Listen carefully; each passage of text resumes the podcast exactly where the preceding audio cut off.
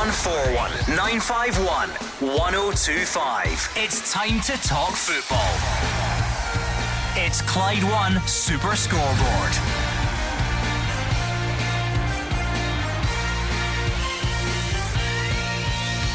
Good evening and welcome to Clyde One Super Scoreboard on the eve of yet another big weekend across Scottish football. Ange Postecoglou confirms Kyogo is fit and raring to go ahead of next week's Cup final. Is Livy away for Rangers tomorrow after another far from quiet week for Michael Beale and Jack Ross looks to be out of the running for the Motherwell job. I'm Gordon Duncan and joining me tonight you have Kenny Miller and Hugh Keevins. Furuhashi is good to Kyogo tomorrow against Aberdeen, who will have uh, Barry Robson auditioning for the manager's job there. Stuart Kettlewell will be auditioning for the Motherwell job on Sunday when they play Hearts. And uh, what's his name? Michael Beale. I've forgotten his name. Michael Beale will go to Livy, and I look forward to his post match comments because he's become the man to listen to. Well, I'm just happy to be back. I was going to say, missed it's good to have I've you. missed Yeah. you as well. Do you It's, feel uh, back at home in I familiar right, right surroundings? my same side as well. Absolutely delighted to be here. Looking forward to a big weekend of, of Scottish football. And like you says, there's been a lot of managerial departures. There's people auditioning for jobs. Cannot wait. How was it? How, how was the obviously it wouldn't have ended the way you wanted? How was the, the Huddersfield experience for you? I know you're delighted to be back uh, b- beside Hugh course, Keevins, yeah. but Yeah. Yeah, no, that no, it was good. It was. Uh, I mean, this is football. You know, it's uh, clubs make decisions. It's it, these things are taken out of your hands. Whether you agree or disagree, it Mm. doesn't really matter. But no, thoroughly enjoyed the the three three and a half months there. Uh, you shake hands, you wish everybody the best, and you Mm. move on. I must admit when I heard that the the management team that had been brought in to replace you was was led by a, an experienced gentleman in his early to mid seventies. I thought, no, surely not. Yes. But it was the other one. I know. It was the. I, th- I thought you had got the call up, Hugh. Well, I, I haven't given up hope of Aberdeen and Motherwell. You know that I'm still available, and uh, they are still without permanent managers. So I, I'll, I'll keep the Nokia on. Oh one four one nine five one one oh two five. Come on then, what have you got for us tonight? Like K- Kenny Miller truly feel like he's back amongst the madness of Clyde One Super Scoreboard. What have you got for us? One of those rare, rare, rare weeks. In fact, someone can tell me how often in a season do Celtic and Rangers play together at three o'clock on a Saturday? Well, Can't be many. Not very many. I mean, Can't be many. There's, there's only sometimes four games a season that they play at the same time. Exactly. So yeah, it can't, can't be many. So uh, looking forward to that on the pitch. Celtic fans, how big a boost is it to have Kyogo back? Now I know it's a boost because even we are not that daft. It's clearly a boost. How big a boost? How highly do you rate him? I'm sure you're comfortable with the the strength of the squad and O's come in and he perhaps would have carried the can or maybe a Daizen Maeda or someone else. Uh, but to have that confirmation that Kyogo is back not only for tomorrow but for a certain cup final next weekend as well. How big a boost is that for you? Do let us know, Celtic fans. Looking ahead to the return, of course, of a former player in Barry Robson, auditioning, as Hugh says, for the Aberdeen job. Uh, Rangers fans, I guess some of you uh, better performances have come on the road, most notably Tynecastle. What are you thinking ahead of the trip to Livingston tomorrow? Motherwell fans, where's this managerial hunt going? Is it now a real addition for Stuart Kettlewell? It looks like Jack Ross is out of the running. Ian Holloway's name's been mentioned. How important is the weekend's game against Hearts and anything else at all? I'm sure there's a few more topics out there that have interested you. 0141 951 the 1025. Celtic fans would be delighted to see Kyogo back in the squad. But I go back to the St Mirren Cup tie. I mean, Kyogo goes off, and all of a sudden you empty the subs bench, and they all start scoring for you. Reo Hatate had a, an amazing cameo appearance, two goals. Uh, O'Riley got his first goal of the season. So it would be good for the fans to see Kyogo back, but his absence is not necessarily the end of the road in the goal scoring department. What have you made overall, Kenny, in the couple of months that you've been away from us, if you like? You've watched on from a, a relative distance, so I'm sure you're still very much involved. What have you made of what's been happening? Quite a lot, has to be said. Well, there's been a lot going on. Uh, obviously, over the World Cup break, as managerial change at Rangers it comes in, and pretty much it is as well as they were come that break. Both teams are in fantastic form. For the rest, again, it's looking like it's going to be another exciting year at the bottom. It's who's going to be able to string a, a, a run of results together to get away from that. But at the moment, it looks like there's four teams down there that are going to be battling away from Motherwell down to Dundee United. So it's a it's a really exciting time there. But no, I've been I've been keeping my finger on the pulse. Uh, and like you say, Rangers and Celtic are just in incredible form. I mean, both only dropped points since the World Cup break to each other. So it's uh, it shows how strong there is. So again, it bodes well for a, a big cup final for the first silverware next uh, next week. I think uh, David Martindale was misinterpreted with what he said about Rangers and Celtic being as good as each other now. You know, he's not talking about Ange Postecoglou winning the league title last season with a 32 game long unbeaten run. He's only talking about that period of time in which Ange Postecoglou has been in the east end of Glasgow and Michael Beale has been on the south side of Glasgow. And in terms of that, they have played the same number of games and had exactly the same number of wins and one draw. So Davey's right then. on yeah. a far since they've came in, you know. So yeah. it, it, was, it was. I mean, that's what I took from it. That he had made his he made his point that since Michael's came in, there's been a, an impact, and as much of the performances might not be exactly what Michael wants to see, they've been getting the job done, which is a good trait. Yeah, come on then, 0141 951 1025. All the usual uh, Friday night questions about specifically the games coming up, you can absolutely answer for us in terms of how much you're looking forward to it, how big a task you think it's going to be, what players should play, what players shouldn't play. These are your usual, what do they call it, Hugh? What's that annoying phrase now? Match day minus one. Is that, what, yes. is that what it's called now? One, Friday. Sure is, Friday yeah. to us. One sleep to go. Um, um, but yeah, if you want to answer those general ones, please do. Anything more topical? What about you, Celtic fans? Then Kyogo, how how big a, a boost is it? Want, let's try and quantify what you think of him because I know it's good. Like you don't phone up and tell me he's a good player and you like him. I know that. Uh, let's try and uh, let's try and, and, quantify it. You know how how good is he? How, maybe here's one for you. How do you think he stacks up uh, to some of your previous strikers? Because you've had some very um, impressive ones in recent years and very very popular ones from Edouard and Dembele and so on. Where does, where does Kyogo start to feel or rank in that list for you now? Because he's, he's had a fair crack at it, a fair run as the number one striker. So maybe that would be a way to tell us how big a boost it is uh, that he returns. 01419511025. You can tweet us as well at Clyde SSB. Hugh, look, Michael Beale himself this week said it, the chances of winning the league are low. So uh-huh. don't, I don't detect anyone th- thinks that we've got a real title race as, as such. But tomorrow might be a bit more interesting because unless I'm mistaken, is it the first time since Michael Beale came in where they do play at the same time? I would think so. So it's, it's been more often than not. It's been Rangers playing first and Celtic having to sort of catch up. The gap. Yeah keeps getting cut to six and then keeps getting extended again yeah. to nine. You never know. Just maybe we've got that sort of exciting uh, day tomorrow where where it swings one way or the other. I don't know. If you look at Ange Postecoglou's run, one league defeat in 57 matches. 57. You know, the guy has been remarkable. Uh, I think in answer to your question about uh, Kyogo, he's a breath of fresh air and has been since he, he got here from Japan. He's the top goal scorer in the country at the moment. But at the same time, there's so much going on when you, uh, you have Daizen Maeda in terrific form, Aaron Mooy, Matt Riley's got his first goal now, Reo Hatate comes on and scores two great goals. So all of this, Barry Robson, who was a very good player for Celtic himself back in the day, this is what he has to contend with tomorrow while trying to convince the Aberdeen owner Dave Cormack that he's worth a shot at the job. I think he will be kept in the job until the end of the season, and then Aberdeen will do something about it. But Barry Robson will go there tomorrow, needing to put on a really good performance. He's got people to impress. Oh one four one nine five one one zero oh two five. Come on, let's get stuck in. Let's hear from Ange Postecoglou, who's been speaking today. Uh, firstly, about the return of Kyogo. So, Celtic fans, I'm asking you, how good is he for you at the moment, or how important, should I say, is that return? No, Kyogo's fine, mate. He trained today, um, had a session yesterday, and he's he's good to go. Uh, like like I said, I think I said after the game, I was pretty relaxed about it. He had a similar one last year, and I think last year he missed one session and you know played the next game. So you know it wasn't anything that we were overly concerned about, and um, you know from our perspective. Uh, you know, if he wasn't right, he wasn't right. We we, we, we, we move on and, and, and deal with it. But um, as I said, he, you know, I think he missed.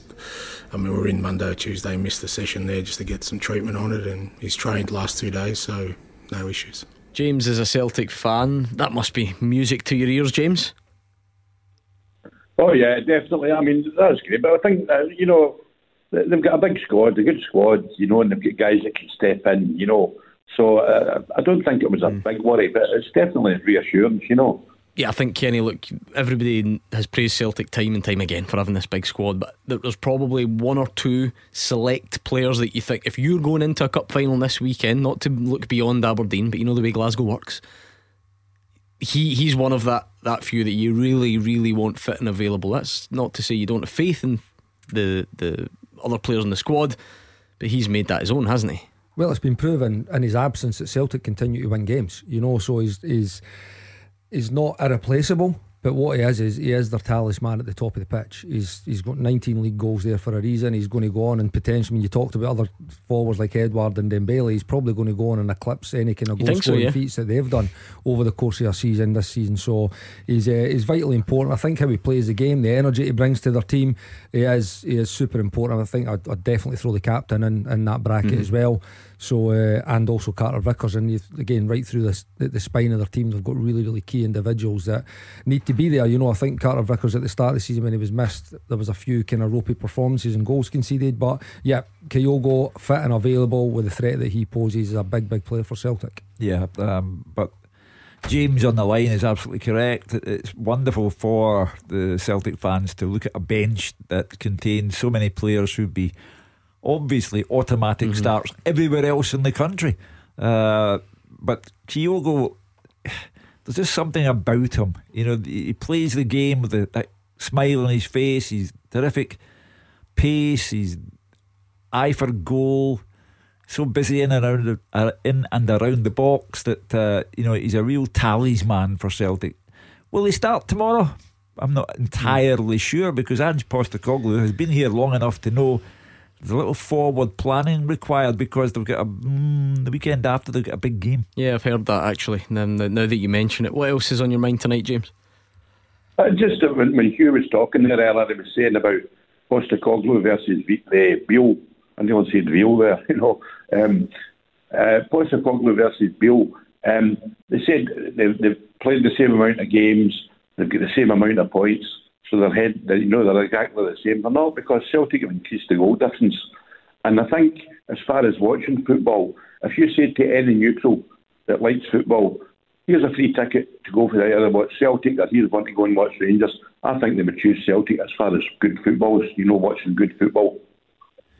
Well, you know, we always go on about the results driven business, and I do appreciate your point, James, that the goal difference is wildly in favour of Celtic, but all that people are trying to do is point out that they've had the same number of games, they have drawn the game against each other at Ibrox, and they have no defeats, either of them.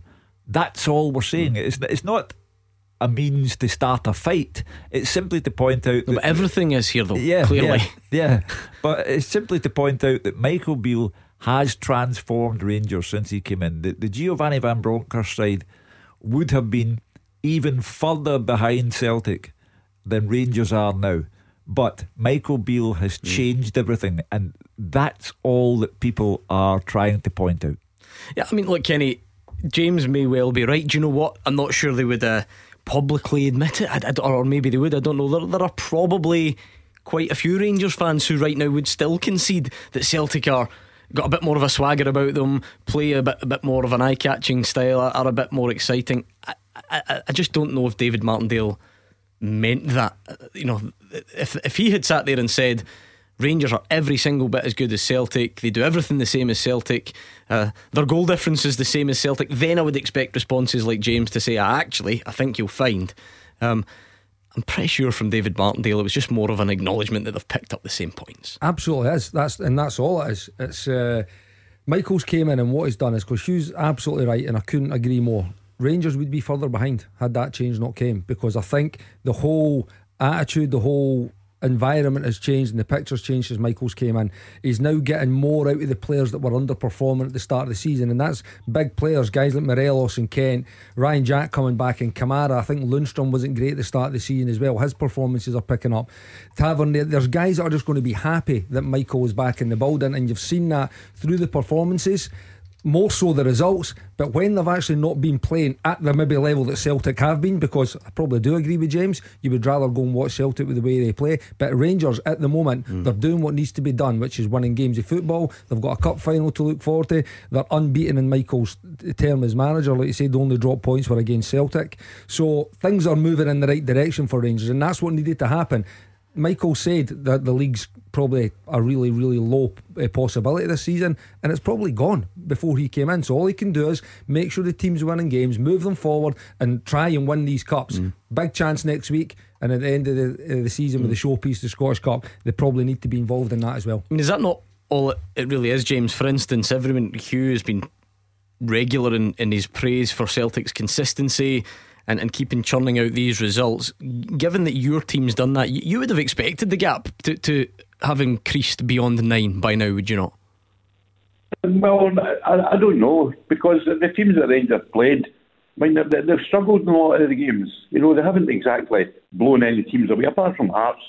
That doesn't surprise me. But that, that's um, my point then, isn't it? Because before that, these same teams were, were causing Rangers problems, and Celtic have kept up their part of the bargain. They've won constantly. They just keep on winning. So is that not all it is? Just an acknowledgement that. We'll put it this way, uh, Hugh. Would, would you, when Michael Beale was appointed, would you have expected the gap to increase at some point? Uh, I think you have to give Michael Beale uh, some time to see what kind of job he's doing. Therefore, at that point, I would not have said they'll go further behind Celtic. Um, no, if you knew though that Celtic were going to win every game though, like they have. I had no expectation of Michael no. Beale other than uh, you know he, he, clearly wanted the job very badly. Uh, my only observation on the matter was the one I've made that if Giovanni Van Bronckhorst was still in place at Rangers, Rangers would be much further behind than mm-hmm. nine points, with Celtic having a phenomenal goal difference as well. So that is a yes to the question that I asked you right at the start. I no, I mean, uh, you, you know, said would you have expected the gap to be bigger? I, I, I, I had no expectation mm. of the gap when Michael Beale came in because you had to see how he was going to hit the ground. There were times when he said the team were poor but got away with it, such as at Aberdeen on the night that Scott Arfield saved them. There were other times when he said, I mean, it's recently as last Sunday against Partick Thistle in the Scottish Cup, he said the performance was, and I quote, lousy. Uh, so, you know, the, however he's got there, he's got the same number of wins and that draw. He shares it with Ange Postecoglou and we move on. But the goal difference, though? That's well, what James wanted to remind well, that's you of. because uh, the, the goal difference is there because Kyogo I think, would barely have reached the dressing room after being taken off last sun, uh, Saturday when uh, Abada and Maeda combined and Maeda scored. You know, so your, your number one mm. man goes off the park, and within a minute or so, Daizen Maeda has scored. And, and later on, when things are not going as well as the fans had hoped, Ange Postecoglou looks around to the bench and said, You, you, and you, on you go and they all start scoring. So it's a wonderful position for Celtic to be in, and that is why the goal difference is the way it is. Thanks, James. 01419511025. We're asking you, Celtic fans, how big a boost is it to have Kyogo back? How highly do you rate his uh, return to the team? Rangers fans, what are you thinking? Uh, ahead of the trip to Livy, Motherwell fans, the managerial hunt, how's it looking? All of the above. Take your pick. We'll speak to you next. You are the voice of Scottish football. Call 0141 951 1025. Clyde One Super Scoreboard. Hugh Keevins, Kenny Miller, both here, both waiting for you to get in touch on 0141 951 1025. Uh, you can tweet your thoughts as well at Clyde SSB. Let's bring in Ken, who's a Celtic fan. Kyogo's back. Ken, how uh, pleasing is that for you? I'm I'm very pleased to have him back. By the way, hi Kenny, hi Shug, and hi Gordon. Hello. Hi. Um, I mean, I wouldn't play him tomorrow. I mean, if he falls down and that's that showed that he's out of the Rangers game, I would rather he be able to play the Rangers game for safe, for sure. Give him an extra week off just to get ready for it. And I would leave him out tomorrow. I would play Ji Quan Oh tomorrow. You know? There's a good debate, Hugh. Are you resting um, Kyogo tomorrow with the cup final in mind? Well, I would, I would simply answer Ken by saying, what if he starts at Hampden and the shoulder goes there? Uh, that's you get a problem in the Mm. midst of a cup final. I think Ange Postecoglou. I think Ken just means protect him before that game, though, doesn't he? But I think Ange Postecoglou is the kind of practical guy who will say, look, either he's fit or he's not fit. And if he's fit, then, uh, you know, he will play him at some stage. I would not envisage, he may not start the game, but I would not envisage Kyogo failing to come on at some point in the game against Aberdeen. Fit and raring to go, I think Ange Postecoglou says. Is that all you need to know, Kenny, or is there an element of protection that Ken wants? Listen, I can understand why. It- If, but with these shoulder things, again, I don't know the, the exact extent of the injury, but when he's fallen and it looks there's not a lot in it, and then you've seen so many players where that shoulder just pops out, they try and pop it back in. I think somebody was talking last week about, well, at least he's, he's can pop it back and doesn't need operated on because these types of things do. But it looks like it's happening. It could be a weakness in there. I would be protecting him for next week because next week's the important thing like Hugh says, if they're toiling and it's 1 1 tomorrow going to that last 25 minutes, then Kyogo's coming on. There's no doubt about it because it's going to be three points and, and you want to continue this this fantastic run of form that they're on. But next week, first bit of silverware up for grabs, an old firm cup final. Uh, I know what's taking preference in my mind. But if the weakness is there, Kenny, the weakness will still be there. Absolutely, it'll be now. there, Hugh. But well, listen, we might as well say that for the rest of the season. Then he's just not going to play. Yeah. You've got to look. Listen, it's another week where he's not maybe been put in a situation where he can trouble it. Does that improve the injury? I don't even know because we don't know exactly what it is. But there's no doubt what the most important game in the next two is, and it's going to be next weekend. In. September, he fell down two minutes into the game against Rangers at Celtic Park. And it's the same scenario. Take him off, and all of a sudden, Celtic start scoring from all directions, and it finishes 4 0 against Rangers. So, as I say, Kyogo, if he wasn't there through injury, uh, it would be a blow for Celtic, but not a fatal blow. And I just think I go back to Ange Postecoglou, the great pragmatist. If he's in the squad tomorrow, that means Ange Postecoglou considers Kyogo good to go. How does Ange Postecoglou work these things, Ken? Is the the team that starts tomorrow, does that give you any clues about the team that starts against Rangers, or are these entirely separate things? I, I think they're separate things, but can I just add that was it not a game against Hibs? He scored two, went off injured, and we won that final. I think that was the final, wasn't it? Right? Uh, yeah, League I Cup would rather final. that happen against Rangers, right, than he get up tomorrow and couldn't make the Rangers game at all. I'd rather have him for the first half of the Rangers game than for the whole game tomorrow. You know what I mean? But I don't think. I mean, the starting lineup tomorrow, I think we can probably just all name it anyway, and it'll probably be the same lineup for Rangers if everyone uh, is un, uh, is unscathed. You know what I mean? Here it But I would also like to say that the way Kyogo plays, he's on the shoulder of the defenders. Which, when you read about him before he came, that's the way he always played. But I think that also means that we get more scrutiny for the offsides with the VAR, which may look to some Celtic fans as we're being picked on. And I don't think it's the case. I just think it's the way he plays a lot of his game on the shoulder, which brings that that scrutiny when uh, a goal comes of it. The shoulder is featuring heavily in two different ways tonight. I applaud Ken for the amount of distance he's covered in a short space of time. We're already discussing the Celtic team to play Rangers in a cup final It's still. You were the one that gave your prediction about three weeks ago. Yeah, you asked me a question.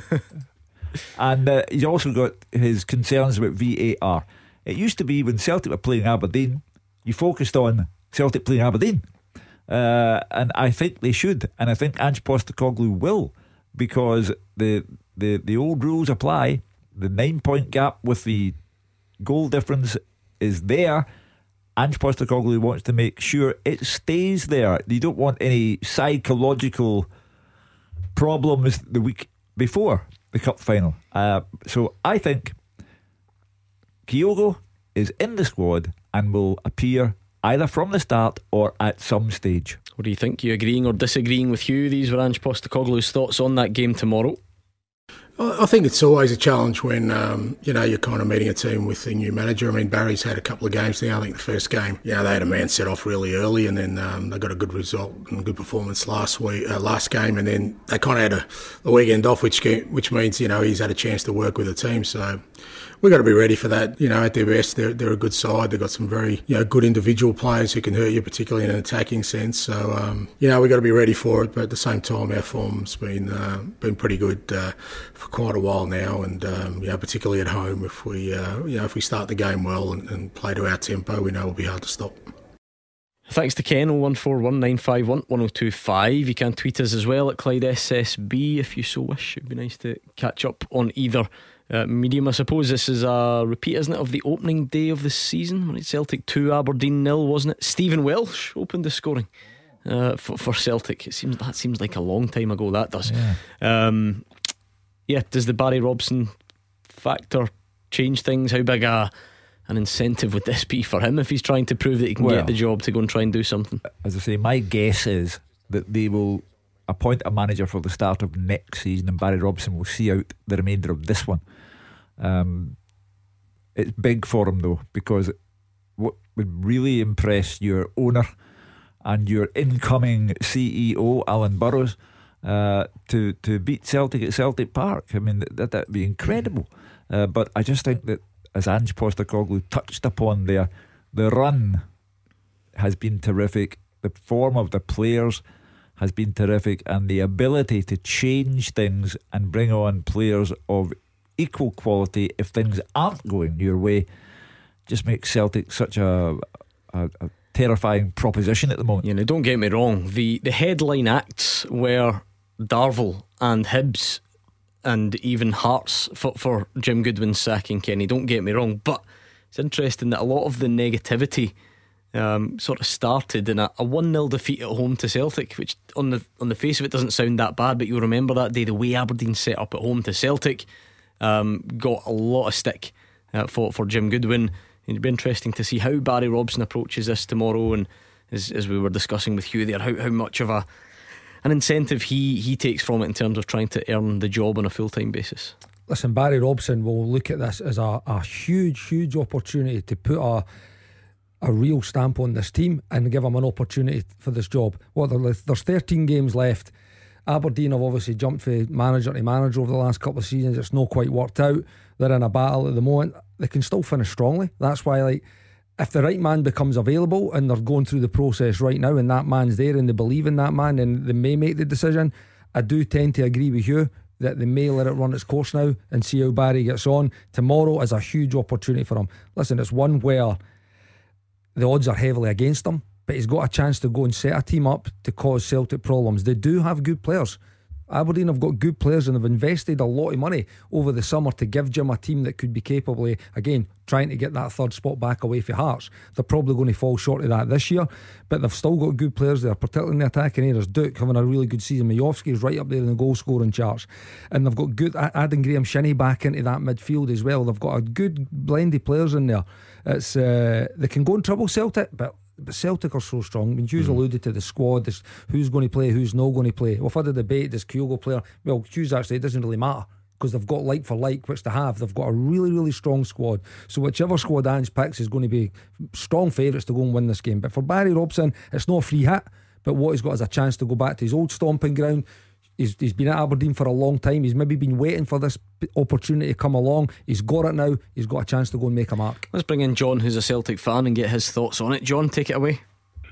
Hi, sure, Kenny and Gordon. Hello. Oh, the, the guys actually stole a bit of my thunder there a bit. I, I would actually rest Kyogo tomorrow, sure. That's, that's all right. But uh, what I was, what Gordon was asking earlier on there about uh, where do you rank rate Kyogo alongside Dembele and Edouard? Well, I think 95, 90, 95% of Celtic fans have Kyogo got there ahead of him. For the simple reason is Edouard was too full of himself and he, he down tools. And maybe Dembele as well, don't really know, but apparently he had a fallout with Brendan Rodgers about a, a move that was promised. But Kyogo's just, as you said, just it's, it's just exuberance the way everybody's, all the fans love him, the way, the, the amount of energy he puts into the game.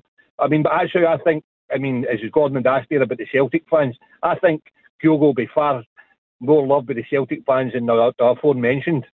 I think he certainly will be now, Hugh, because that's yeah. that's the way it works. He's he's there. He's yours. You still love him. You've not you've not broken up the way that you know yeah. you have with with Dembele and Edouard.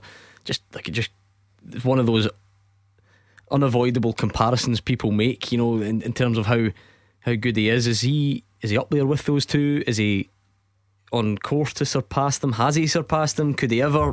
How do you look you, at him? You spoke earlier on about uh, entertainment, and one of the earlier callers said uh, you would rather watch Celtic than Rangers, etc., etc. I would rather watch Kyogo than Moussa Dembele or Odsonne Edouard. Uh, and I, I, just find his energy and what he brings to the team and and his goal scoring ability. I go back to that game at Dundee United. Uh, sorry, producer Callum, when it was 9 0 at Tannadice. Uh, you know, that he was sensational that day. He scores from distance, he scores from close in. Uh, he He's a treat to watch. Mm. It's, a, it's, a, it's a nice question to try and answer for John and, and the fellow Celtic fans, Kenny, because those two were good as well to watch, weren't they? I think Edouard in particular had a real sort of nice class. style, class. No, that's a good a word for class it. Yeah. about him, you know. And and Dembele was different as well. I mean, he's. I mean, you just got to look at what he's went on to do. I mean, he's playing at a, a real high level. Uh, he actually played really, really well while he was in the country. But as it stands right now, Kyogo's got more league goals than he ever did over the course of a season. Mm. So in terms of outscoring them, but they're different players, different players altogether. I get what Hugh's saying. Kyogo's full of energy. Looks like he's enjoying life. Uh, I mean, Edouard is a class act. You know, he, he, really was. He had he had pretty much everything. Uh, he did score a decent number of goals as well. But you know, somebody prefers a, a certain type of player. I mean, Kyogo doesn't take too much to do with the game. You know, so some people, I, I, I like the forward to come and get more involved while still scoring goals. You know, so everybody likes different things, but there's no doubt. You'd have come up against the previous two, I guess. What were they like to? to I mean, you'd have been well, opposite ends of the pitch, but what were they like to face? His first Old Firm game, Dembele scored a hat trick. Mm-hmm. You know, so it was, uh, and he's, he's came up on a free transfer from Fulham, and it was really, really good business to get him because he was, I think he was there was a lot of teams in England would, would, would have liked to have got him. Edouard comes as well, and obviously you had that snippet to see him on loan, so you knew what you were getting, you knew the class act that was coming in. So these guys were different types of players. They were. I mean, it's hard. It's hard. To, yes, there were strikers. Yes, there were number nines, but they were bringing different things. I would actually maybe say Dembele and Kyogo would maybe be a little bit more alike. Edouard liked to drift left. He like could go on dribbles. He could score all types of goals as well. Uh, but Kyogo's done a wonderful job. That's who's there. That's who's in mm. front of us right now. He's scoring a lot of goals. I think he's 19 league goals so far uh, already, which is an incredible return. He'll probably going to get probably around about the 25 mark, maybe even more come the end of the season. So it'll be a wonderful season for him. Uh, he's probably going to get another league and he's got a chance to go and finish off uh, with trophies as well. Because as much as you do all the individual work, it's about these teams winning mm. and being successful. And at the moment, he's playing part of a successful team. I mean, Ange Postecoglou said he's fit and raring to go. John Hugh doesn't see any sense in resting him tomorrow. Why? Why do you think that is such a a, a good idea? I just think I mean, as I say, I mean, don't count your chickens before they're hatched, but I think the league's in the bag. And uh, obviously, we want next week is the first part of the treble. So I would just, to me, I would, uh, I would, uh, I would rest him tomorrow. But as I said, I know the amount of energy he puts into the team and that. So I mean, it brings the fans in as well. So it's it's a flip of the coin. But I would, I would, I would uh, play the young Oldemore. I would, I thought I, I, quite like the look of that boy.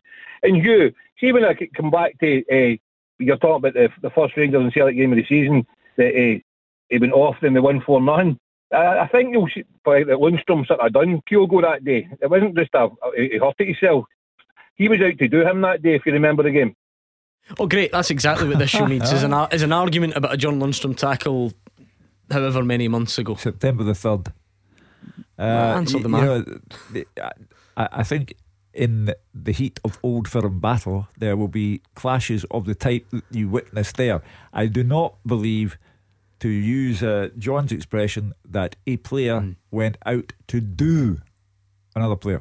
What do you think? Did John Lundstram out, out to do Kyogo six months ago? I'm only kidding, right? That's, that's just I don't know if that's a debate anyone needs uh, on a Friday night. Uh, you can call us though, 01419511025. I suppose what's quite interesting in terms of tomorrow and then next week, Kenny. Had take that night that you mentioned. There was a time there for understandable reasons. If Kyogo didn't play, then Giakoumakis did. You had your ready-made replacement. We even had people who thought at times Giakoumakis was was the better option. Oh, might be that guy, but it's early enough in his Celtic career that when Kyogo did go off last week, it was Liel Abada who came on, and it, it wasn't O that came and replaced him. So we will never know because it now looks like Kyogo's fit. But it would have been interesting to see if O would have been pitched straight into that type of atmosphere, or if the more experienced guys would have been shuffled around. I think, well, again, I think Maeda's came as a striker. So I think he would have been the guy that went through. I think when uh, Abada did come on, uh, Maeda then went through uh, the middle and replaced Kyogo. So they've got options. We see, I remember at the start of the, the season, we're talking about all the attacking options Celtic have got, whether it be through the middle, when Maeda, with Kyogo, with Giakoumakis, whether it be wide areas, when you've got Jota, you've got Abada, you've got James Forrest, who had came into a bit of goal scoring form when he first came into the team. They've got real options, and there is flexibility within those options as well. If Kyogo wasn't fit and available, I would expect their front three to be Jota, Maeda, and Abada. That would it's be not all yet. I don't mm. think. Again, I've I've not even seen. I don't think I've seen one minute mm. of him in, in, action so far. So again, it's hard for me to judge. But that's that's tried and tested. These guys, they've done it. They've scored goals. They've played at the games. They know the opposition. That was what I would expect. He's tantalising because he, he comes on against St Johnstone. And he rolls Considine and he wins the free kick that uh, leads to a goal from David Turnbull. And he, he looks strong and a handful to take care of. And then he he came on against St Mirren and he took his goal well. You know, it was a real predator's finish. Uh, and I think he, he looks a player all right. Uh, I wouldn't be surprised if he get more game time tomorrow. Uh, Hugh Keevins and Kenny Miller are here. Certainly not comedy act pundits for you on a Friday night. If you want to get in touch, 01419511025 and we'll speak to you next. 0141 951 1025. This is Scottish football's league leader, Clyde One Super Scoreboard. Kenny Miller and Hugh Keevins are here at 0141 951 1025 or it's Twitter at Clyde SSB. Uh, Hugh, the, the, the, sort of pantomime nature of, of Scottish football at times, who would have thought that the dominant story on my Twitter feed today yes. appears to be some sort of war of words between Michael Beale and Chris Sutton, neither of whom are here to defend themselves, of course, but as a long standing member of the Scottish football pantomime community, yes. uh, I wondered what you'd made of it from a safe distance because it's usually you that's getting it in the neck. Yeah, I, I just think pundit annoys manager, manager slams pundit. It's a very old story. uh, and the pundit he has slammed has a column in the Daily Record tomorrow morning. And Michael Beale has done the columnist an immense favour because he will now uh, pick his phrases very carefully overnight. Uh, oh, he know, doesn't need to wait. It's been all over Twitter. There've yeah. been little nibbles back. I think he's on some other. Is it in BT Sport this evening doing the same? And I, I, uh, Michael Beale didn't hold back. Said he was the worst player ever to play for Chelsea. Yeah. I won't mention his name. I try to forget him. It's uh, uh, yeah, what, quite something. What should happen when he said he was the worst player ever to play for Chelsea? The audience should have shouted, "Oh no, he wasn't!" Uh, but Chris Sutton praised Michael Beale for the concession of the goal to Partick Thistle. And rightly so, because Michael Beale did the right thing. The question about would you do it in an old firm game? Of course he wouldn't. And Ange Postecoglou wouldn't do it either.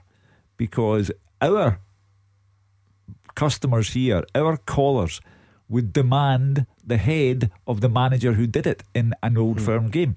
There were people on social media who were calling for Michael Beale to be sacked after the Partick Thistle game. So it will never ever happen in an old firm game. Ange Postecoglou would not do it. Michael Beale could not do it because he heard the booing at Ibrox last Sunday when he when he did allow it to happen. But Michael Beale was in the right and the fans were in the wrong. It ends up just getting it all a bit what's the word I'm looking for? Out of control because then and the, the, the tribal nature of it, Celtic fans will say, "Oh yeah, well, well, Chris Sutton did this in his career, and he actually he was a really good player, and he, he was a better player than you were, Michael Beale." And, and it sort of just it gets a bit daft, Kenny. I don't know. I, I can see both sides. I see why, if you're a Rangers fan, you have this dislike for Chris Sutton, and you are happy that your manager has gone in studs up on him. I can also see a school of thought where you say, "Well." If you think someone, anyone, not Chris Sutton, if you think anyone is a comedy act or an attention seeker or is looking for a reaction, don't give them the reaction. You you pretend they're irrelevant, and that, that's the biggest insult you can you can give. You you do not acknowledge their existence. You do not let it get under your skin. How do you sit on all of this? I'm sure you've seen it many times. Firstly, Michael was bang on to do what he done last week at Partick. It was a misunderstanding with Tillman. The situation, it was a goal that shouldn't have been. You could clearly see Holt was going to uh, uh, kick the ball back to Rangers to the as far away from his goal as possible, by the way, to, so they could restart their, their attack back for Allan McGregor. Tillman's misread it. He's went and scored a goal. Wonderful ability, by the way, when he went through as well. But they done the right thing. End of. That's it. Doesn't matter. Rangers don't need to be winning games of football like that. Michael said that afterwards, and he's bang on. Secondly, on the on the spat with, with, Chris Sutton, I think you'll find Michael will just draw a line under this because he's got bigger fish to fry. You know, he's got well, cup he finals could have done to before. He could have, he could have not kind of jumped into it. I get it. Uh, it's clearly a comment at certain because it's questioning his principles. Uh, let's hope we never have to see if it's going to happen in an old firm game or not because if it's the right thing to do, it's the right thing to do. Rest assured, you know, I'll be phoning in sick, right? That's all you two need so, to know. Uh, it, it won't happen. It's like players swapping jerseys. You will never I'll, I'll forget my lifetime. I'll concentrate on younger men. You will never in your lifetime see Celtic and Rangers players swap jerseys at the end of the game. I watched a 4 4 game back in the day at Ibrox. Fantastic game. And the crowd gave mm. both sets of players a standing ovation at time up. Those days have gone. It will never happen in the no firm game because the fallout would be such yeah. that there'd be calls for whichever manager did it to be sacked. The, I mean, the nature of this, Kenny, like I said, it, look, it's a bit of fun for some people, and some people get very heated about it. So uh, Chris Sutton has now appeared on TV tonight, calling Michael Beale thin-skinned. Now, I really genuinely hope that he, I'm sorry if you people do find this exciting. Surely, the next time someone speaks to Michael Beale. I'm not going to ask him what he makes of being called thin-skinned, and then th- this is this is where Scottish football gets out of control. It's What's another chance for him just to kind of draw a line there and not even respond to it because this is this is what Chris does. You know, Chris is in the media. He's he's a, he's been a pundit for a long time and, and he does what he does very very well. So it's uh, Michael's got bigger things to worry about. He's got cup finals coming up. He's got again. He'll he'll be looking now as much of the January transfer window's done. He'll be now be looking ahead to a summer one to see what he needs for next season to get this team competitive in the league to win the league back. He's he's got small matter of a cup final uh, a week on Sunday. Be looking to get to a Scottish Cup final. He's got bigger things to worry about with this team and getting them winning but games and winning trophies. So, and i must admit, I feel like we've got bigger things to worry about with the stuff that comes out of the pundits' mouths on this show without worrying about other pundits. But it just felt like it was one of those big stories uh, that we had to acknowledge. Now, I want to squeeze just a caller in before the news if we can, um, before we get too distracted. John is a Rangers fan. What are you thinking tomorrow then, John? Livy away. Um, managers always talk about taking one game at a time. We know that's nonsense. We know there's a cup final. Would it be nice to go into that with a convincing victory away at Livingston? Hi, uh, good evening. How are you doing? The three Good, yeah. thank you. Good. I've got two, I've got two points. I hope I get my two points. Oh, uh, right. We're we're bang up against it. I must admit, time wise, but let's carry on. Yeah, see how we go. I'll, I'll, go with my I'll go with my second point. I want to I want to say thanks to Hugh Keevins uh, for for last week after that disgusting ban at the Celtic Park. He's the only person I've heard in the media has actually come out and spoke about this. You know, all week we spoke about the Michael Beale thing, which was Michael Beale did the right thing last week at Ibrox, 100%. And I see that the referees union are not very happy now. But I would like to thank you. Not very often I say that, I'd like to thank you, for coming out last week because whatever Celtic Football Club have even made a statement regarding this. And my, my first point was that I can go to my first point. We play Livingston tomorrow. We always kind of find it difficult tomorrow. I think we'll get a result. I think it, may, it maybe tweak the team a wee bit. But Shu, thanks very much for last week. You're the only one that's come out. Thank you. Just quickly, right before we again before we get this way wrong, John then says, I mean, we spent all last week talking about Michael, but what happened at Ibrox on the pitch last week with that goal is a million times, a million times more interesting in a Scottish football discussion show than a banner about Douglas Ross. Whether you agree with the sentiment or not, whether you agree with the language or not, that's a much more worthy talking well, point. I don't disagree. I'll I'll I'll give uh, John my answer very quickly uh, in response to his thanks. The banner was appalling. There you are. Move on then. And then people, no, it wasn't. Why you said? I mean, why did why did we do this? There's by the way, there was a call there about um, another call about Lundstram's tackle on Kyogo in September. That that's that's now the world that we that we are in, and we are out of time which means that there's no time for any sort of balance or discussion or on we go. But um, there we are, John. You and Hugh can um, agree on that, and it brings us up to time for this already. Beat the Pundit with the Scottish Sun. For the best football news and opinion online, the Scottish thescottishsun.co.uk slash football. Right, to beat the pundit time, 01419511025. If you want to take on Hugh Keevins, I tell you what, Kenny Miller might have been out of practice a little bit. He's been away, he's got a nervous look in his eye. Let's see what we've got tonight. If you fancy beat the pundit, you need to call before 7 and we'll get you on next. Tackle the headlines. 0141 951 1025. Clyde One Super Scoreboard. Hugh Keevins and Kenny Miller are here. It's been one of those nights, I must admit. We want to argue about banners from last week, John Lundstram tackles from September, and all of the usual madness in between. 01419511025. If you'd like to talk about actual football on the pitch this weekend and how you think it'll go, that would be nice. So you could pick up the phone uh, and do that. What about you, Motherwell fans? There's a high profile managerial search on there. Hugh Keevins, you're waving at me. That always worries me. No, no, I just wondered if I could say hello to a football player who's having an operation on Monday and, right. and wish her well. You can. My pal's daughter, Chloe Craig, plays for Celtic ladies and uh, scored two goals last weekend and was going for a third and got a double fracture of the cheekbone. And it has her operation on Monday. Absolutely. Good Get luck, well Chloe. soon. We just turned this into the GBX section actually because I've been meaning all week uh, to wish a happy 60th birthday uh, to a regular listener, never misses a show, Jim Kennedy, celebrating the big birthday this week. He's also had a bit of a tough time of it recently, Jim, and we wanted to wish him all the best. And Go he's on, been- I mean, Jim. a, a spring chicken compared to you, of course. A child. Uh, a bit to go to catch up. So happy birthday, Jim. I hope you're managing to enjoy your week as much as possible. Let's do this then, shall we? Beat the Pundit with the Scottish Sun. For the best football news and opinion online, the Scottish thescottishsun.co.uk slash football. Okay, beat the pundit time. Let's try and finish the week on a high. You listeners, you did get one on the board. Was it Wednesday night? We, we saw Marvin Bartley lose, didn't we? That was good fun. How did last night go? Was it a victory for the pundits? I suspect a it might have Gordon been. DL victory Oh, last night. jeez, that's that's worse. That's why I've tried to forget about it. Dylan's in Airdrie. How's it going, Dylan? Yeah, I'm good for you. Now, here's the thing, Dylan. Kenny Miller's not bad at beat the pundit. He's pretty good on his day, but he's been he's been out of action for a few months. Is there a rustiness there that you want to take advantage of, or would you rather take on Hugh Keevins? Knowing Kenny being a Celtic legend, yes, I would like to play again. Welcome back. Is that the type go, of thing yeah. you've I've missed? missed it. I've Good. absolutely missed it. Yeah. It's good. to be back. Uh, heads it will be Hugh, tails it will be Celtic legend Kenny Miller. Things you never thought you would hear anyway.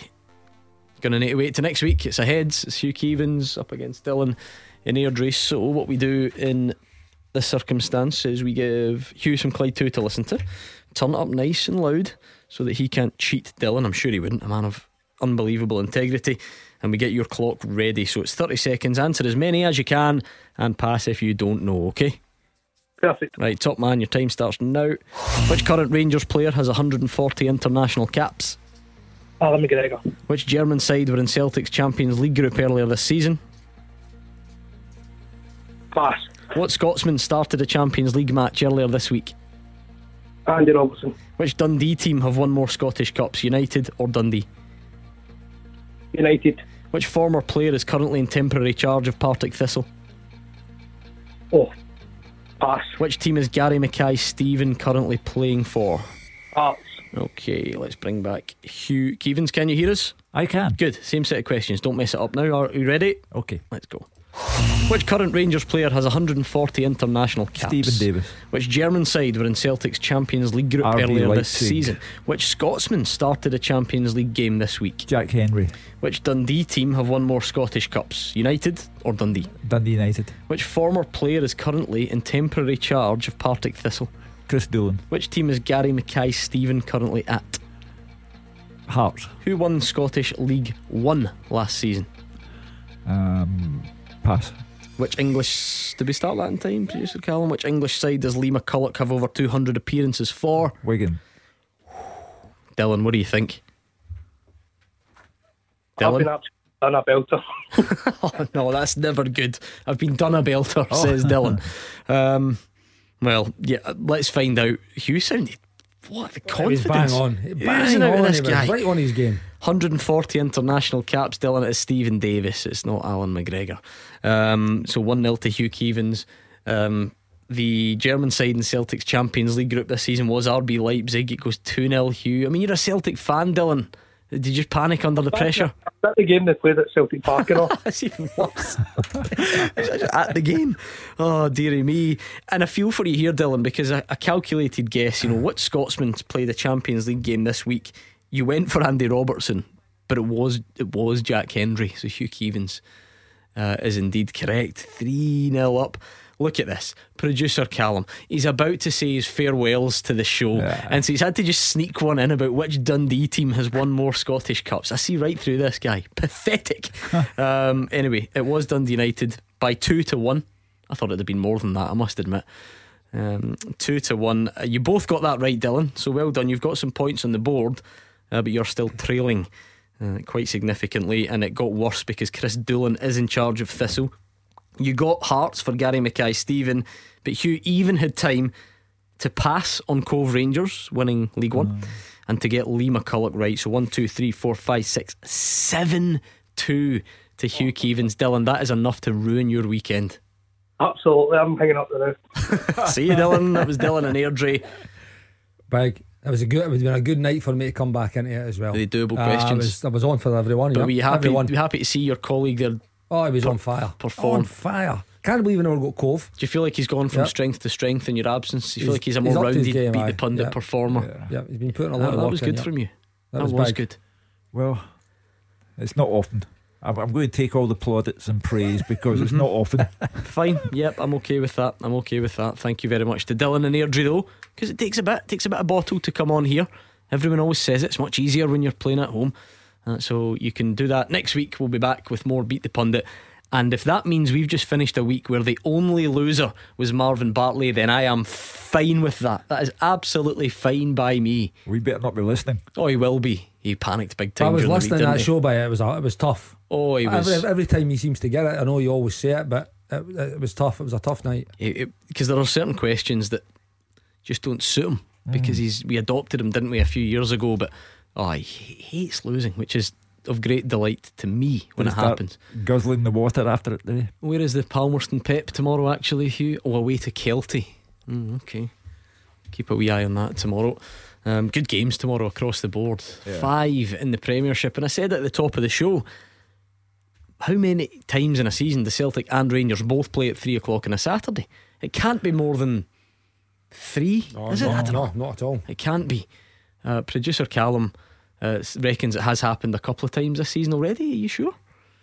What makes that surprises me. exciting, I think, is because in the modern day, people will know the second something happens at the Tony Macaroni or at Celtic Park, and then the crowd start to get involved, and it becomes a, a, a two way thing. That's a good thing as a player, you know. See, when you've been in it, you're Is it? actually there and you can hear. So Yeah. you can hear a cheer and you're thinking there's nothing happened, or you think there's something went on. Yeah. there's something went on at that. Other, or- and again, you'll know if it's your Yeah. fans, you know that the other like- team's conceded. Eh?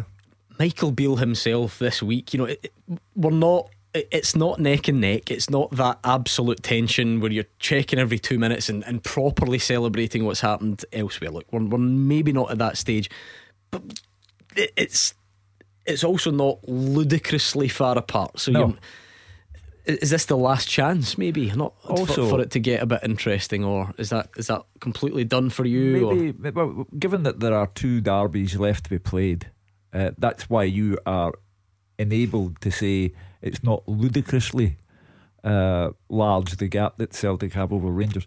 But you know, tomorrow it is the last game before the cup final, and you don't want anything to upset your mindset. And that applies to Rangers and to Celtic. I just think it's good to have that simultaneous action going on where if Aberdeen were to go a goal up, the Tony Macaroni would explode, and vice versa. Celtic Park would love it if they heard that um, Livy had gone ahead against Rangers. So you can't be in two places at one time unless you listen to Super Scoreboard. Oh, there we are. There he is. Straight away. Marvin Bartley moaning about the fish question that he got on the Pundit the other night. He got it wrong and he can't accept it. Yeah. It was very simple. Apart from producer Callum made a bit of a mess of the question, but he still wouldn't have got it right anyway. Are all Arsenal fans like that, or is it just him? Well, it'll be yeah, it'll be extra grumpy this week because the title's starting to Yeah, slip away, away, yeah, from them, isn't yeah, it? So anyway. Um, 0141 951 1025. Let's hear a bit from Stuart Kettlewell. Game not till Sunday, but a very interesting situation there brewing at Fir Park. Stevie Hamill, this time last week, was the Motherwell manager. Everyone was looking at a potential shock at Starks Park, and it happened. It very much happened. Stevie Hamill paid the price. In came Stuart Kettlewell, won the other night. The emergence of a short list, including Jack Ross, Grant McCann, and Ian Holloway, came to the fore. And now Jack Ross appears to not be part of that. So, what happens this weekend? Here was the thoughts of Stuart Kettlewell. It's been made very clear. I've had a conversation with the with the board and they've asked me to take the game again on, on Sunday. So again, that makes it really clear for the players and for everybody that surrounds the football club. That wee bit of certainty's there, and, and we know what we're going to do for the next couple of days. What happens thereafter, I don't know. There's been no interviews from my situation. I've been pretty busy. I don't know if you know over the last couple of days. There's been a lot going on in terms of preparing the team. I'm not expecting anything moving forward. My focus has to be on trying to make sure that we're right and we can we can acquit ourselves right on Sunday. Let's bring in Ian, who's who is a Motherwell fan. What are your thoughts on this at the moment, then, Ian, as things stand? Well, by the way, good evening, gents, to start off with. Hello. I'm a first time caller. Good to have you. up about the position of the manager of Motherwell. The names, as you mentioned, Ian Holloway and Grant McCann. Uh, that's a wee bit suspect for me because Motherwell's went down that line before with Jim Gannon, Barraclough, who's English Irish, and Alexander, who spent most of his time down in England, which I would say are complete failures. So, what does the panel think? Should they go for a Scottish player like Kettlewell? I know Jack Ross has withdrew his thing with. Yep. I don't know the reason why it was too short of a contract. I have no idea. So it's just to see what the panel thinks. Yeah, I mean, I think basing on nationality is a bit um, No, of not a on- road I wouldn't like to t- go No. down. However, basing it on does that person know Scottish football is perfectly valid. I think. Yeah, of course. What, what would you make of that then, as as an argument from Ian? um, instinctively, and that's the only way you can approach this Mhm. instinctively because you don't know. I don't fancy the idea of Grant McCann, and I would have to be the last person in the world who can be ageist, but I'm not sure I fancy Ian Holloway either. Um, I think Stuart Kettlewell. Did he get the, the managerial bounce from the players against St Mirren in midweek? We'll find out on Sunday. Uh, Jack Ross, I, I can imagine that Jack Ross, at the back of his mind, is thinking Dundee United at the start of the season. Um, before that, Hibs. Before that, it didn't end well at Sunderland. If he comes back into the club management, I think he wants a bigger certainty than Motherwell. Uh, and I think he's possibly now thinking about, with his qualifications that he possesses, thinking about a job running a football club as opposed to a football team. Uh, so, of all the candidates so far, um, my inclination, my instinct takes me towards Kettlewell. What do you think? What have you made of it overall? Yeah, I, I, you know what? They're they're fortunate they've got someone of the experience of, of Stuart in the building. Uh, I like him. I like the way he speaks. He got a great result, and against you, that manager bounce. I know it doesn't exist. you either win or you lose, you know, or draw. But it's, uh, I like the fact that, that Stuart's in there. Uh, they've got a stable set of hands who's got experience at the level. He's actually been in the building, so he'll know the Mhm. players. He's played against the players, and a lot of times as well when he's he's been uh, he's been the Ross County manager. So they're fortunate they've got him in the building, you know. And what it does is it allows them, it buys them time. You know, they can breathe, they can let see how it goes over the weekend and maybe even longer. And if the right mm-hmm. guy becomes available, then they go for it. If Stuart becomes that right guy by, by the conversations he's constantly be going to be having Yep. with the board, I don't think it would be the worst appointment maybe to the end of the season to see how things go. So you think, Ian, you, your best case scenario is Stuart Kettlewell leads Motherwell to victory on Sunday. That makes it easier to appoint him. You know, you, you would rather that than the other two that have been mentioned. Well, as I said before, they've been doing this line before with English managers who doesn't know Scottish football at all, and that's my worry. I mean, you, you do need to. You can learn it, you know. I guess you. I think I'm thinking. I'm thinking of successful, um, ish Motherwell managers in, Yeah. in recent years. So I know Stuart McCall had played up here, and everyone knows that. And he was a Scotland international. But I'm not sure how much he would have known the league inside out at, at the time of taking over, and went on to lead Motherwell to v- a few good finishes in the league. Even Stephen Robinson came in with Ian Barraclough that Ian mentions, uh, and then eventually takes over two cup finals and and all that sort of stuff. So you can you can come into this league and and be good. Good managers are good managers.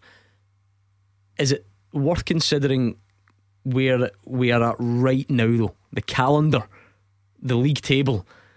Do, is there is it harder to do that right now? Say you're an Ian Holloway or or a Grant McCann, or if you're the Motherwell board, would you prefer someone who can walk right into the building, know the players that are there, and know the players that you're going to come We've up got the- against the because nine- because of where we're at? The, the nine players they brought in in the window. I mean, I'm quite sure that Ian Holloway will have little or no knowledge of who's at Fir Park, and you're correct that Motherwell are at a stage of the season where they, they really need to make positive steps, and they did midweek by beating St Mirren.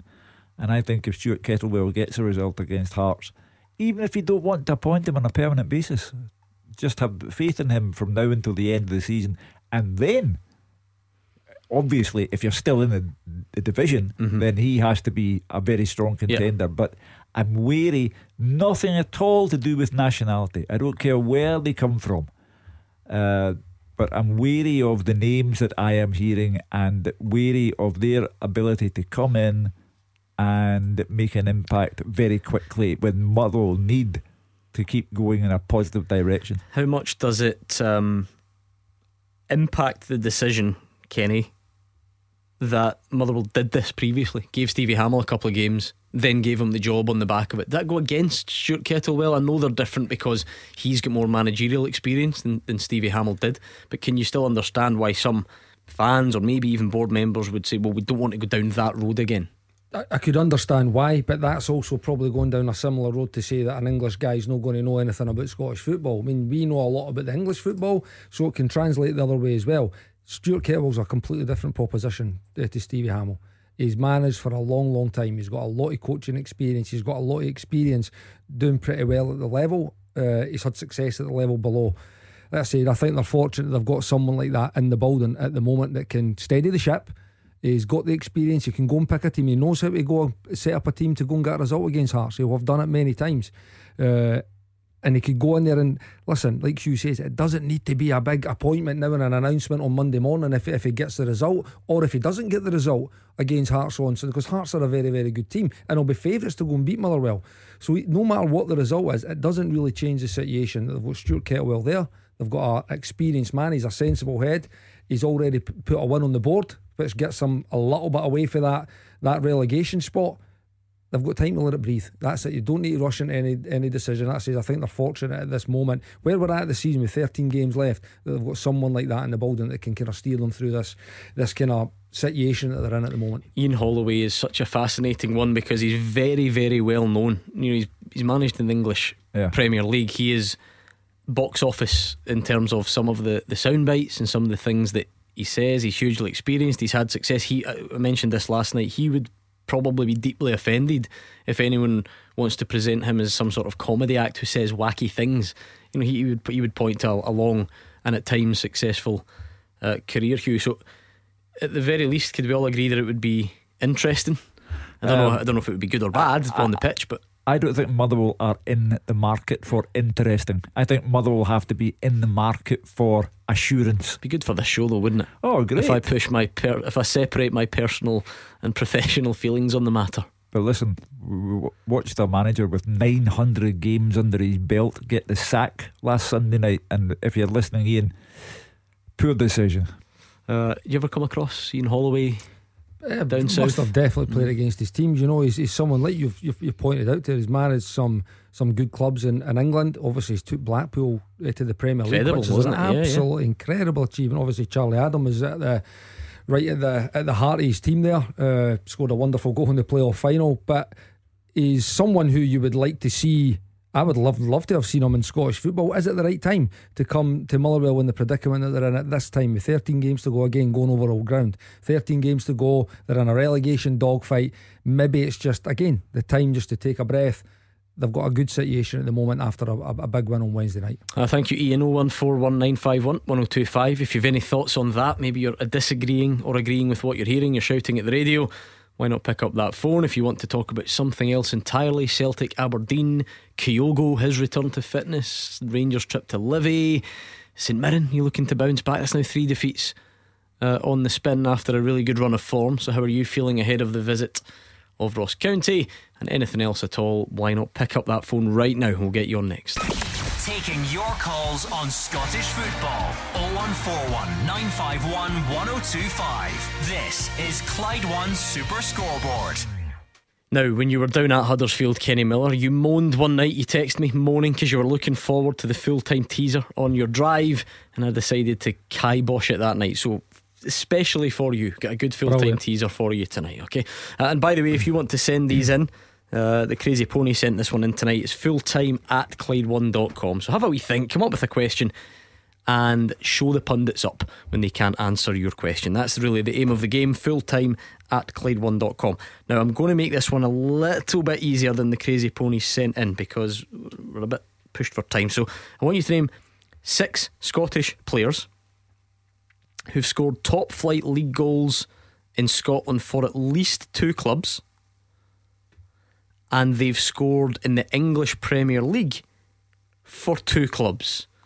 Now they must have played in Scotland since 2010. All right, that's what that's that, that's how we'll we'll bring it a bit more recent. So six Scots who've scored for at least two clubs in Scotland, and they've scored for at least two clubs in the English Premier League, and they must have played up here since 2010. Steven Fletcher. Who? Sorry, Steven Fletcher. Yes, has got Burnley, Wolves, Sunderland, Hibs, Dundee United, etc. Okay, Kenny Miller. Aye. Aye. I walked right into that one. Yes, you Wolves and Derby. Wolves, Derby. Yep. There we are, and of course you've played up here since 2010. I'll take one more guess. James McFadden. Yes. Oh, Everton, Birmingham, and has played up here since 2010. He returned, didn't he? Uh, so there we are. So that's quite, that's a good question. I like that. Six Scottish players.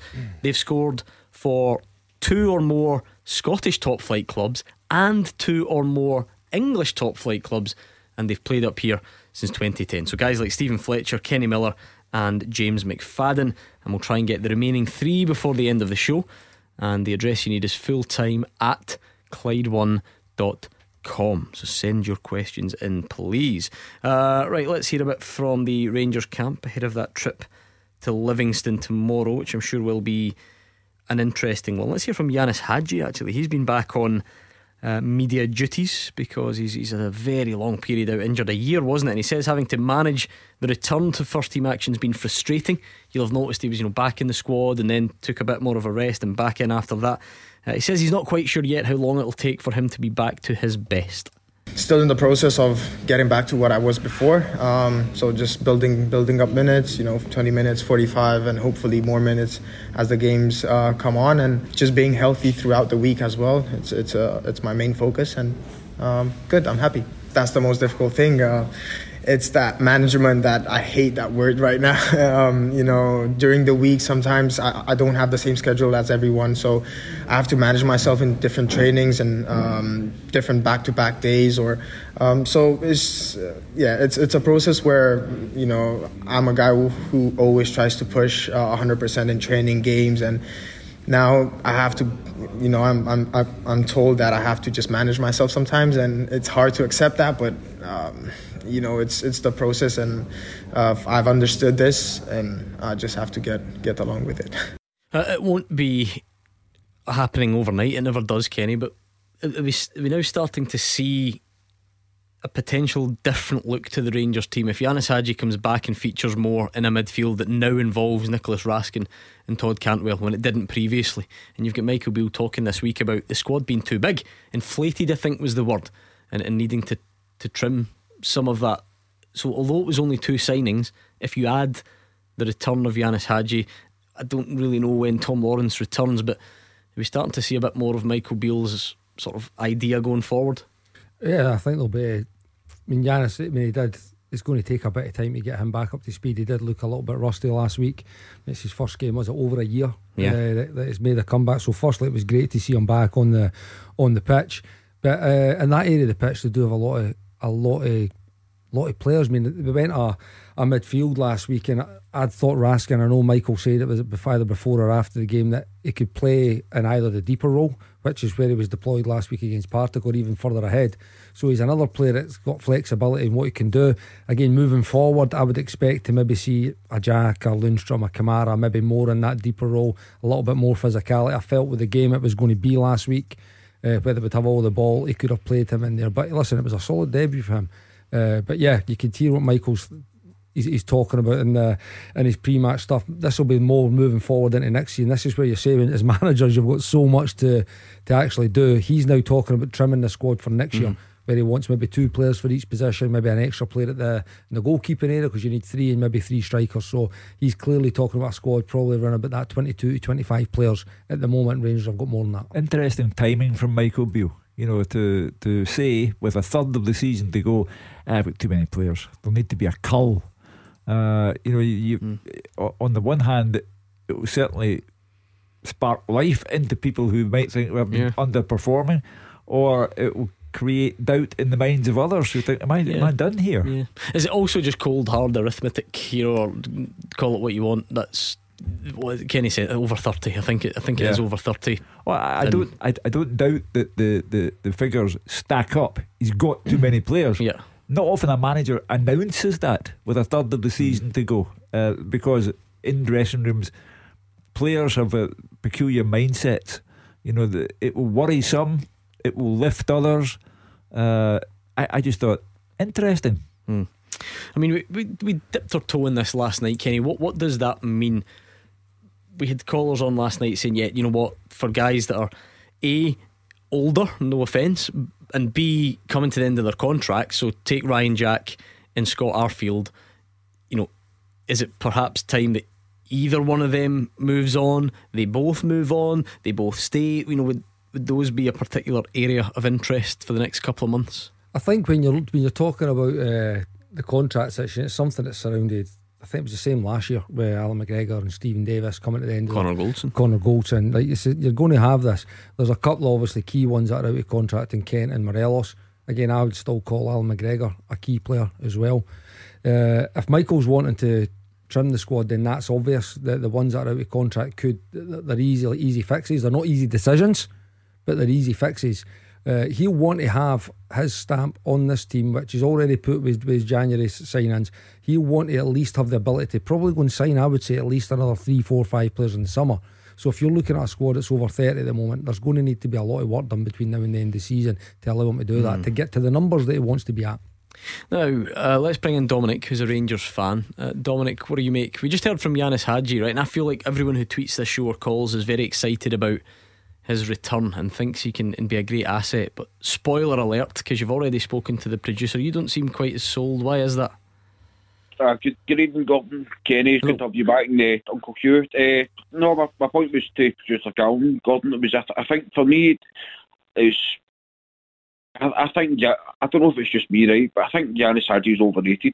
For me, he doesn't really offer much. He's had one, eh, for me, the only good game he's had in the Rangers jersey. He's been the game out the two goals he got. I think it was Ibrox against was it Braga, um, but I don't think he really offers a dimension. I know last week the game against Thistle, he was. I'm glad that he, he came back for his horrible injury, but mm-hmm. I don't see what he offers going forward. I don't know if Kenny would better answer that than myself. Well, Kenny, like I said, I think I've seen a lot of Rangers fans really excited about his return. There, there's always an element, no matter who you are. This is nothing about Ianis Hagi or Rangers. People always become a bit better when they're when they're not in the team. That that can happen. Um, I've never heard. We've not had many calls of, of people as unconvinced as Dominic. What do you think? You know, I think with a fully fit squad, uh, I think he would struggle to get in the team. That's right, that's okay. my take on it. Again, you've got to. I mean, it was great to see him back last last week, and you've got to forgive the. You've got to give him the amount of time he was out. He did look rusty. He looked rusty last week. There's no doubt about it, and that's uh, expected when you're out for that that length of time with the type injury that he's had. I just think when you look at where Michael's recruited already, uh, and add that to that long list of players that have, there was a few recruited actually even this summer in those positions as well. The, the, the top end of the pitch does look strong. Well, it looks it's definitely got a lot of players in it. So to be fighting for a, for a place against Ryan Kent's or Cantwell's or Lawrence's and or even Arfield's or Matondo's or Sakala, who's actually came into into the reckoning a lot under Mike over over the coming over the last few weeks.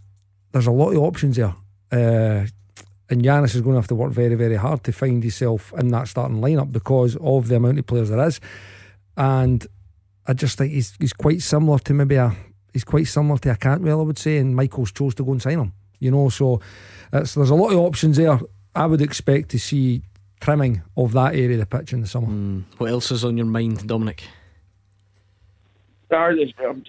I think Kerry's in the same boat as myself. Um, it was just to see what what does he think about what what does he see that he actually thinks that Hagi offers? But uh, on your second point, Gordon, um, for me, I think that I'm hoping Kenny will spill the beans and see what he thinks if McGregor's going to sign again for next season because I think it's absolutely key. Spill the beans. No, there's no spill. Big, big exclusive. I think uh, nobody knew what he was doing up until the last kick of the ball in the Scottish Cup final last year. So I think it'll probably go down to the wire again. Uh, I do agree with you. I think that he's he's still the number one. He's still performing well uh, everything that we said last year as well we'd probably like him to stay because not only his on the field performances, I think he's what he brings to the dressing room. He's a winner. He's got the right type of mentality. He's had a lot of success at the football club, so it would be a big, big loss mm. if he was to leave. But uh, he'll be the one that will decide when and if it's the right time for him to hang up the gloves. You would have thought, Hugh, because everyone thought he was leaving last season uh-huh. with the big farewell. Yep. To then not leave and turn that into more than one season would, yeah. would be I think that would be a surprise to most people, wouldn't it? I agree. I think it's a, a position now that Michael Beale has to be very careful about. Um, there can be no sentimentality. If he feels that Allan McGregor will still be his number one choice, then by all means, if McGregor wants to stay on, stay on. McLaughlin would be as well going under those circumstances, and McCrorie, this is the last chance for him, surely. How long is he going to be at the place while being absolutely nowhere near the first team or a chance of getting into the first team? So, my gut reaction, my gut feeling is that Allan McGregor will think, now go now.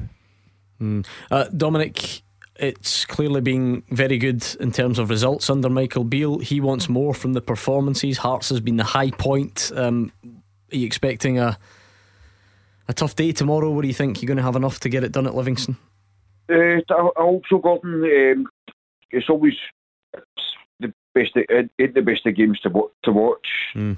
Go to Livingston tomorrow, but I think that it would be good to see if Beale will start maybe two up front maybe tomorrow.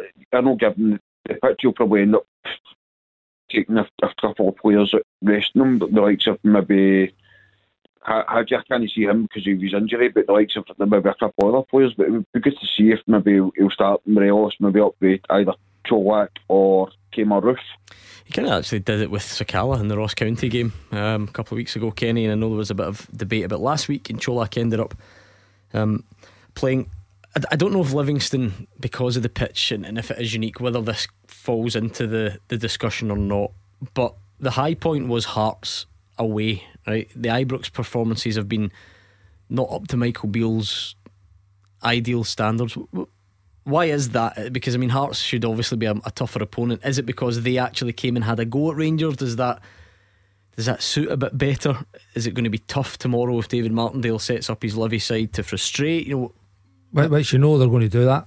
You know, I mean, they will do that. It's uh, it's all it's again, it's a tough place to go. All the all the usual cliches will come out, but you'll have them set up to make it tough for Rangers. You, you throw the surface into that. I don't care what anybody says, it changes the game. It slows things up. There's no getting away from it. So when you're looking to move that ball quickly and to, to break teams down, you need to move it side to side quickly. You need to create of opportunities to then play through by by moving it and, it and it just slows the game up. You know, I think Andrew's talked about Brendan definitely talked about it when he was. I think Gio also talked about it when he was in the when he was in the position. But it's uh, it'll be a tough place to go. I don't think the. I mean, the performances at Ibrox again. This is Michael saying this. He's early in his job. He's, he's early in his tenure as a Rangers as a Rangers manager. He's winning games of football. You know, would you like to be winning better? Would you like to be winning with a flashier performance and more scintillating football? Absolutely. But he's getting the job done. And see, mm. tomorrow, he needs to get the job done against Livingston, who'll be making it hard. Davy will have his team fired up. He's already talked about he's not taking enough points off the old firm this season based on what they've done over previous seasons. So he'll have them ready, he'll have them fired up, he'll have them solid there and hard to break down. And it'll be Michael's job to get his team there to, to go break them down. They've won their last four visits to Livingston Hugh yeah. Rangers. You'll remember uh, opening weekend of the season, wasn't it? It wasn't wasn't a classic, but they no. they got over the line. Um, I don't think you can have a classic at the Tony Macaroni Arena. It's a rubbish pitch, uh, and it's no no use for football. Not conducive, as they say, to good football. But the story of Michael Beale's time at Rangers this time around is that, as Kenny said, whether they're playing well or not, they get the job done. Uh, they were they they must be kicking themselves for the two points that were dropped against Celtic when Kyogo scored late on in the game at Ibrox. They were very fortunate at 2 1 down at Aberdeen. Aberdeen then fell apart, uh, and Scott Arfield saved the day. There have been good performances. Hearts was more than a good performance, it was an outstanding performance. So they're a mixed bag and it's a rubbish pitch, but they'll get there in the end. 0141 951 1025. Thank you to Dominic. Very quickly, then, on this teaser, you two, we're looking for six Scotsmen who've scored for two or more teams in the Scottish top flight and two or more teams in the English top flight and have played up here since 2010. You're going quite well. You've got Steven Fletcher. Kenny Miller is actually one of the answers, which helps that he's in the building. And uh, James McFadden I'll take one more guess each for you. I've got success fatigue because I've got. Charlie Adam. Charlie Adam is in. Be. Yep, well done. Rangers Dundee, Blackpool, Liverpool, Stoke. The Palmerston Pet's been on to congratulate me on my beat the pundit. I'll tell you what, that's four down, two to get, so we'll try and get them next. Number one for football in Glasgow and the West. 0141 951 1025. Clyde One Super Scoreboard. Hugh Keevins and Kenny Miller are here. We've got a bit of Friday night championship football oh. under the lights, Hugh. It's Morton uh, against Dundee at Cappielow. It's uh, just kicking off. I like the championship. It's yeah. full of intrigue. It's, it gets very tight in places on the league table. You've then got unbelievable drama and storylines like Partick Thistle this week uh, and a good Friday night fixture as well. The Partick Thistle story is bizarre, I think. You know, that to my suspicious way of thinking, uh, something was not right behind the scenes between Ian McCall and the people now running the club. Um, because the, the timing of the announcement, it was undue haste. You know, they've had that 3 2 win, eh, defeat rather, at Ibrox. And uh, within a matter of hours, Ian McCall's been sacked after what was generally held to be a very good performance from Partick Thistle.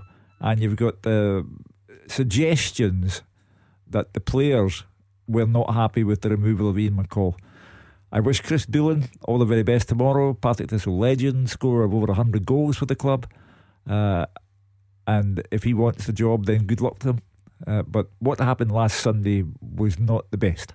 It wasn't how I thought Sunday would end. I must admit, Kenny. Everyone was just getting over uh, the goal, um, and then that happened. But yeah, the championship is a it's a fascinating one. We've got two minutes gone at the moment, so nothing much to tell you about between Morton and Dundee, goalless. Um, just to quickly look at some of the other talking points from the Premiership tomorrow, we've clearly given a good go to Celtic Aberdeen and Livy Rangers. We even had Motherwell calls ahead of the visit of Hearts on Sunday, which is nice. We Sunday off. I'll take myself down there and put myself through the ringer. Um, St Mirren, Ross County. I like the look of it, Hugh, because yeah. St Mirren are in that most non-scientific um, of descriptions. You would say they're having a good season. It feels like they're having a good season, oh. and you were talking about Europe a couple of weeks ago, and that may still be a possibility. But having now lost three in a row, granted one in the cup, they could really be doing with getting those three points on the board at home to the team in eleventh because um, all of a sudden it's the race for the top six is heating up quite some. And at the same time, the team in 11th place need the points to get away from 11th place. I wasn't there last week when uh, Celtic beat St Mirren 5 1, but I know that Stephen Robinson didn't think it was a 5 1 game. Very good for 70 odd minutes. Yeah. Uh, so you would take them to be the favourites tomorrow, but Malcolm Mackay needs the points. It, it, it was pointed out earlier by Kenny. The bottom four are within touching distance of each other, and you need to start moving in a positive mm. direction. We're into the last third of the season now, and um, I wouldn't say that St Mirren were absolutely certain to take all three points. Again, but back that that perception about who's having a good or a bad season, Kenny. I'm pretty sure, whilst everyone considers St Mirren to be having a good season, you probably consider Hibs to be having a bad season. Hibs currently sit above St Mirren. Hibs are only a point behind Livingston in fourth. Hibs, for all the, this perceived chaos, could easily get European football this season. So again, Hibs against Kilmarnock, another team down at the bottom. That's another cracker tomorrow as well. It is, and you know you're right. Hibs season started with going out with the cup, so straight away you're on the back foot, and then you have kind of their, their form's been patchy. You know they're winning, they're, they're, they're losing at the start of the season. At the moment now, they've put themselves in a position by putting a, a more consistent run of uh, uh, sorry results together. That they, you're right. If they win tomorrow, the chances are Rangers are going to go to Livingston and win, albeit it's going to be a tough game, and Hibs will find themselves in fourth. You know, in, in the league table, I'll read Celtic, Rangers, Hearts, and Hibs, arguably our top four teams in the country. You throw Aberdeen into the mix, who again perceived to be having a bad season, and, and they are.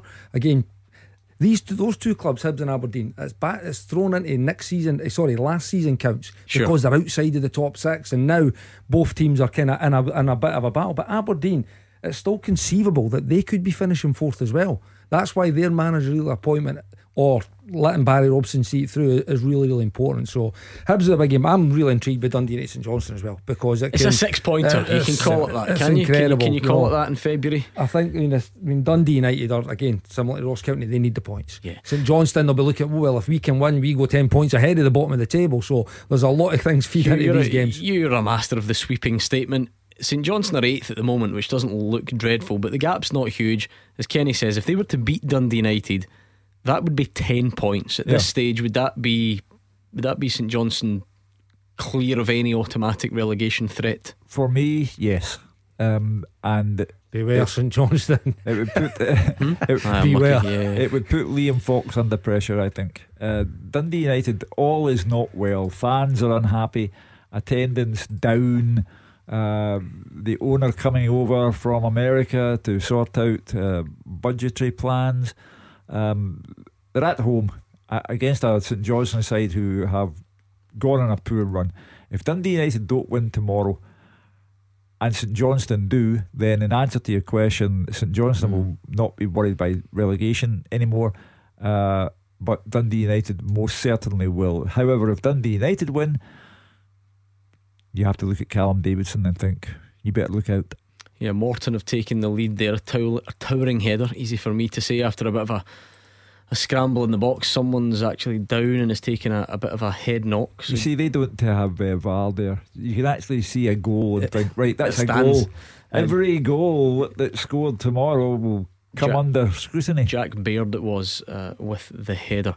Um, and uh, oh, speaking of Dundee United, we'll give him his moment because do you know tonight is producer Callum's yes. last weeknight yes. episode of Clyde One Super Scoreboard. He'll still join us next weekend for the big cup final. He's a glory hunter. He wants to go out on a high, but he's put an emotional farewell on Twitter. Hugh, there's pictures of you. There's even some uh, praise for me, which would have been through gritted teeth uh, for him. I'm absolutely sure, or whatever the Twitter equivalent is. So will we place on records our thanks for a sterling job? Well, the thing is, even I, if Dundee United get relegated, I never forgave him for leaving Anniesland and going to live in a part of the country where I couldn't get a lift. So, that was when it all started to unravel here, really, wasn't yeah, it? Yeah, yeah. But I wish him every success where he's going. There we are. Phone Hugh in the Nokia if you want to take over producer Callum's job. There we are. but you need to take him home. That's part of it. So thank you uh, once and for all to producer Callum. I'm going to have to repeat this next weekend uh, on the cup final day. But there we are. Hopefully, he's having a good night wherever he is because he left early. And oh. I saw him oh. gelling his hair earlier as well before he left. Yeah, actually, when I was walking in, he goes, I'm not going to shake your hand because I've got j- hand, I've got hair gel on my hand. So he's done it twice. He's been up to something. Yep. They're funny Anyway. lot Dundoonies, aren't they? Yeah, well, listen, we'll move on before we offend a large part of the country. Two more on this teaser Scotsmen who've scored for more than two, uh, for two or more teams up here. And two or more teams in the English Premier League. Here we go. And they've played up here since 2010. So that's a good innings. You've got Fletcher, Miller, McFadden, Adam. Who's the only player in the Premiership to be taught at school by my daughter? Yes, you've Robert got it right. Snodgrass. Yep, well done. One more. Oh, okay. I thought this was right up your street, Kenny, because for either club or country, all of these guys have been major teammates of yours. I'm toiling now. Yep, I'm up against it. I'm reading clues if we're going into I can hear the song in the background. I mean, it's even more. It's more up your street than Snodgrass. It's more up your street than Fletcher. it's more up your street I than. told you I'm toiling. That's What no, does that that's no tell you? It tells you you played for the same club as well. Oh my goodness. You kick Oh, yourself. no, Kick your- I'm I'll give you his English teams. Yep, Everton, yep. Norwich. Ev- Oh, Nazy. Nazy. There you go. I knew that anyway. I, was, I, I would have got that. Stephen You Nazy. I knew that anyway, he says. I knew that. And listen, we're just we're going for the right in the last minute. We're coming up with the last you're minute just goal. get- you're just getting back into the swing Yeah. of things. It's good to have you back, Kenny Miller, Hugh Keevins. Lovely as always. Uh, thanks for listening uh, and for tweeting and calling and keeping us company tonight. Morton one up against Dundee. Lengthy delay for a head knock. Bumper Saturday tomorrow. I am off, and Andrew McLean will look after you. Uh, and George is up next with the GBX.